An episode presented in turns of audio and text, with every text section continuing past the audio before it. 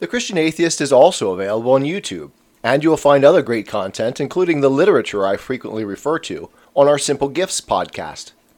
If you find our content helpful, consider supporting us through PayPal at Romans chapter 5 at comcast.net.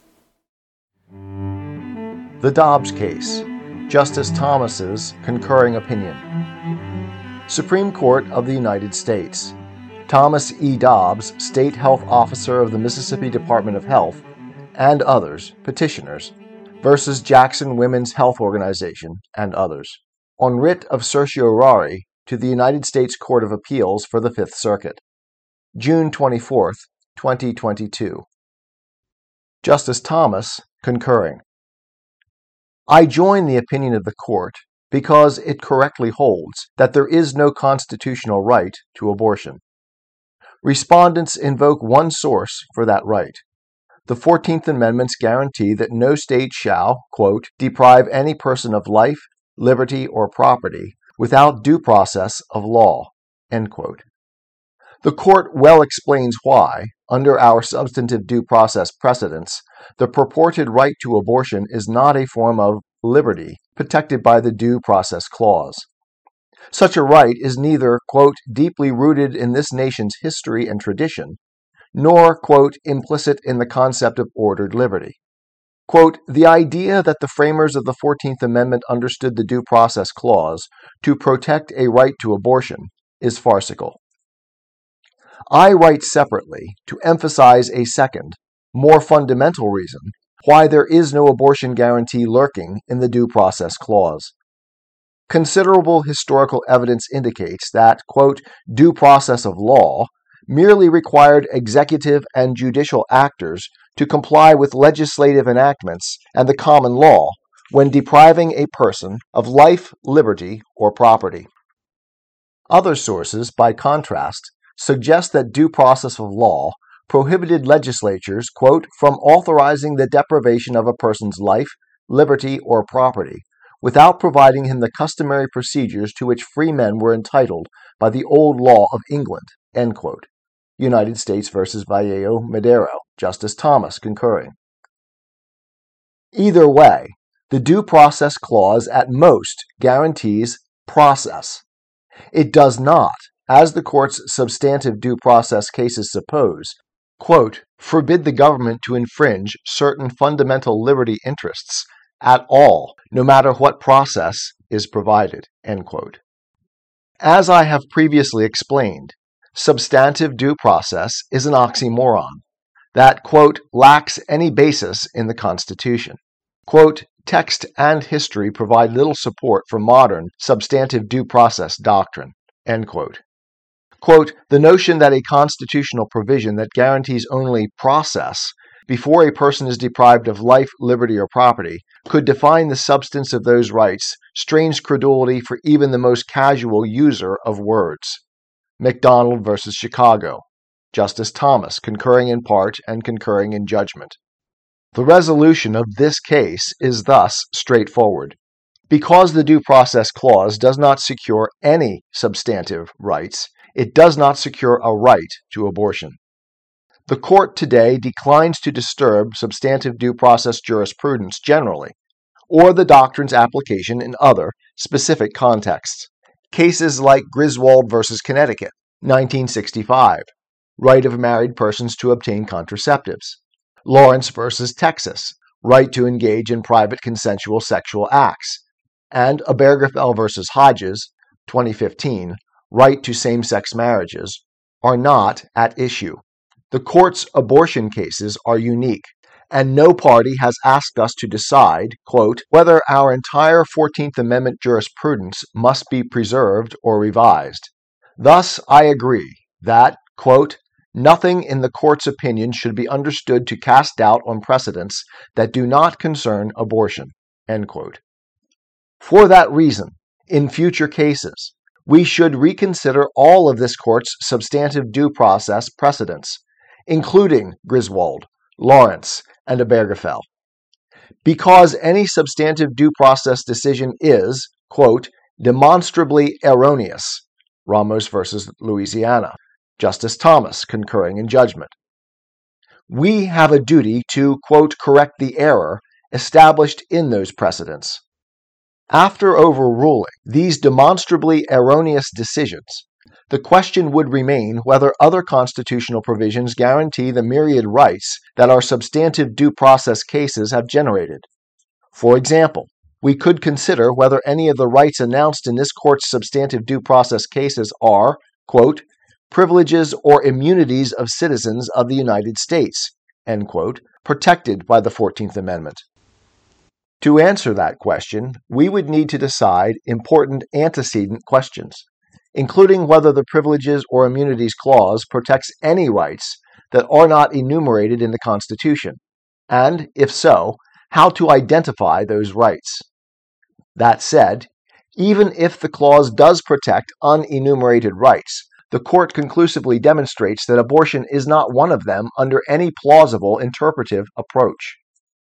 Moreover, apart from being a demonstrably incorrect reading of the Due Process Clause, the, quote, legal fiction, end quote, of substantive due process is, quote, particularly dangerous. McDonald 561 U.S., opinion of Justice Thomas. At least three dangers favor jettisoning the doctrine entirely. First, quote, substantive due process exalts judges at the expense of the people from whom they derive their authority. Because the due process clause, quote, speaks only to process, the court has long struggled to define what substantive rights it protects. In practice, the court's approach for identifying those, quote, fundamental rights unquestionably involves policy making rather than neutral legal analysis, end quote. See also McDonald, 561 U.S., opinion of Justice Thomas, Substantive due process is, quote, a jurisprudence devoid of a guiding principle, end quote. The court divines new rights in line with, quote, its own extra constitutional value preferences, end quote, and nullifies state laws that do not align with the judicially created guarantees. Justice White, Thornburgh versus American College of Obstetricians and Gynecologists. Nowhere is this exaltation of judicial policymaking clearer than this court's abortion jurisprudence? In Roe v. Wade, the court divined a right to abortion because it, quote, felt, end quote, that, quote, the 14th Amendment's concept of personal liberty included a right of privacy that is, quote, broad enough to encompass a woman's decision whether or not to terminate her pregnancy, end quote.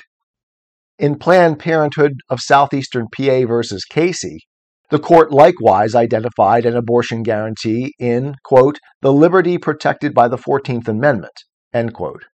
But rather than a right of privacy, it invoked an ethereal, quote, right to define one's own concept of existence, of meaning, of the universe, and of the mystery of human life, end quote. As the court's preferred manifestation of liberty changed, so too did the test used to protect it, as Roe's author lamented. Quote, the Roe framework is far more administrable and far less manipulable than the undue burden standard. End quote. Justice Blackmun. Now, in this case, the nature of the purported liberty supporting the abortion right has shifted yet again respondents and the United States propose no fewer than three different interests that supposedly spring from the Due Process Clause. They include, quote, bodily integrity, personal autonomy in matters of family, medical care, and faith, and, quote, women's equal citizenship, end quote. That 50 years have passed since Roe, and abortion advocates still cannot coherently articulate the right or rights at stake proves the obvious.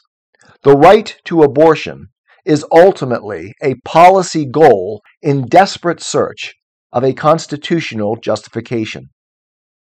Second, substantive due process distorts other areas of constitutional law.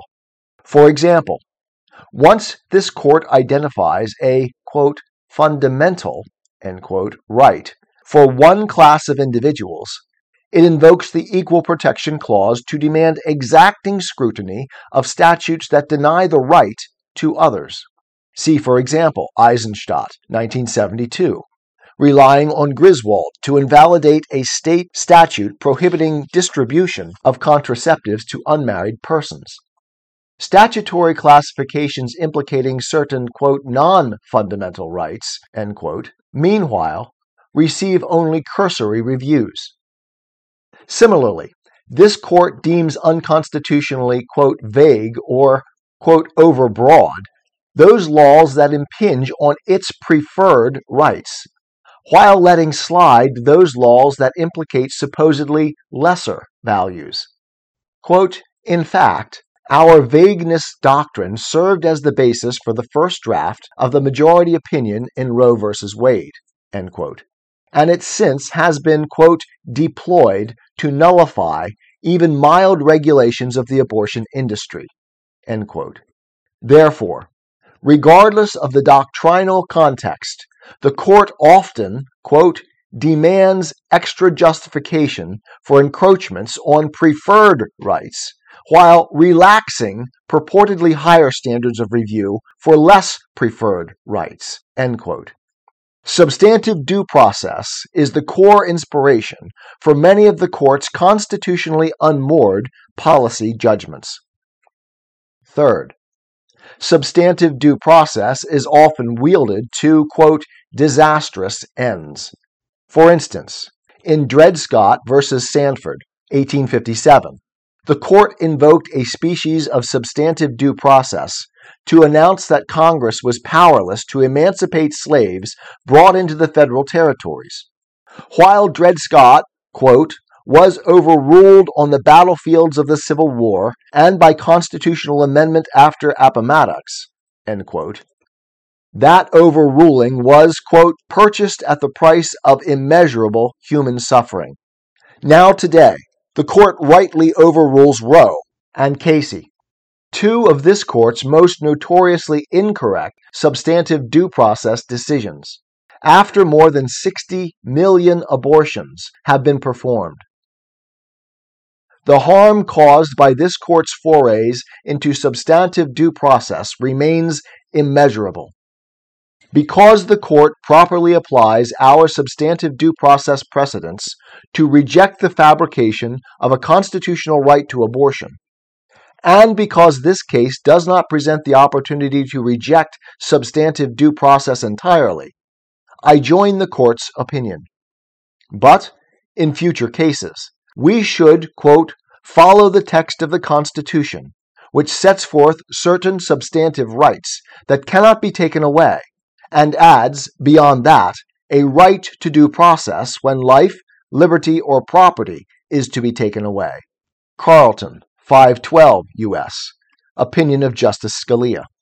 Substantive due process conflicts with that textual command and has harmed our country in many ways. Accordingly, we should eliminate it from our jurisprudence at the earliest opportunity. I am a Christian, with the searching and skeptical mind of an atheist. I don't want to believe anything that isn't true. I know both sides of the looking glass, and I know them with open eyes. I choose Christ's side. I invite you to join me from wherever you stand before the looking glass. That's this week's episode. Thanks for listening. And remember, you can have your religious cake and eat it too. You can have reason, respect for science, a 21st century worldview, and be a Christian.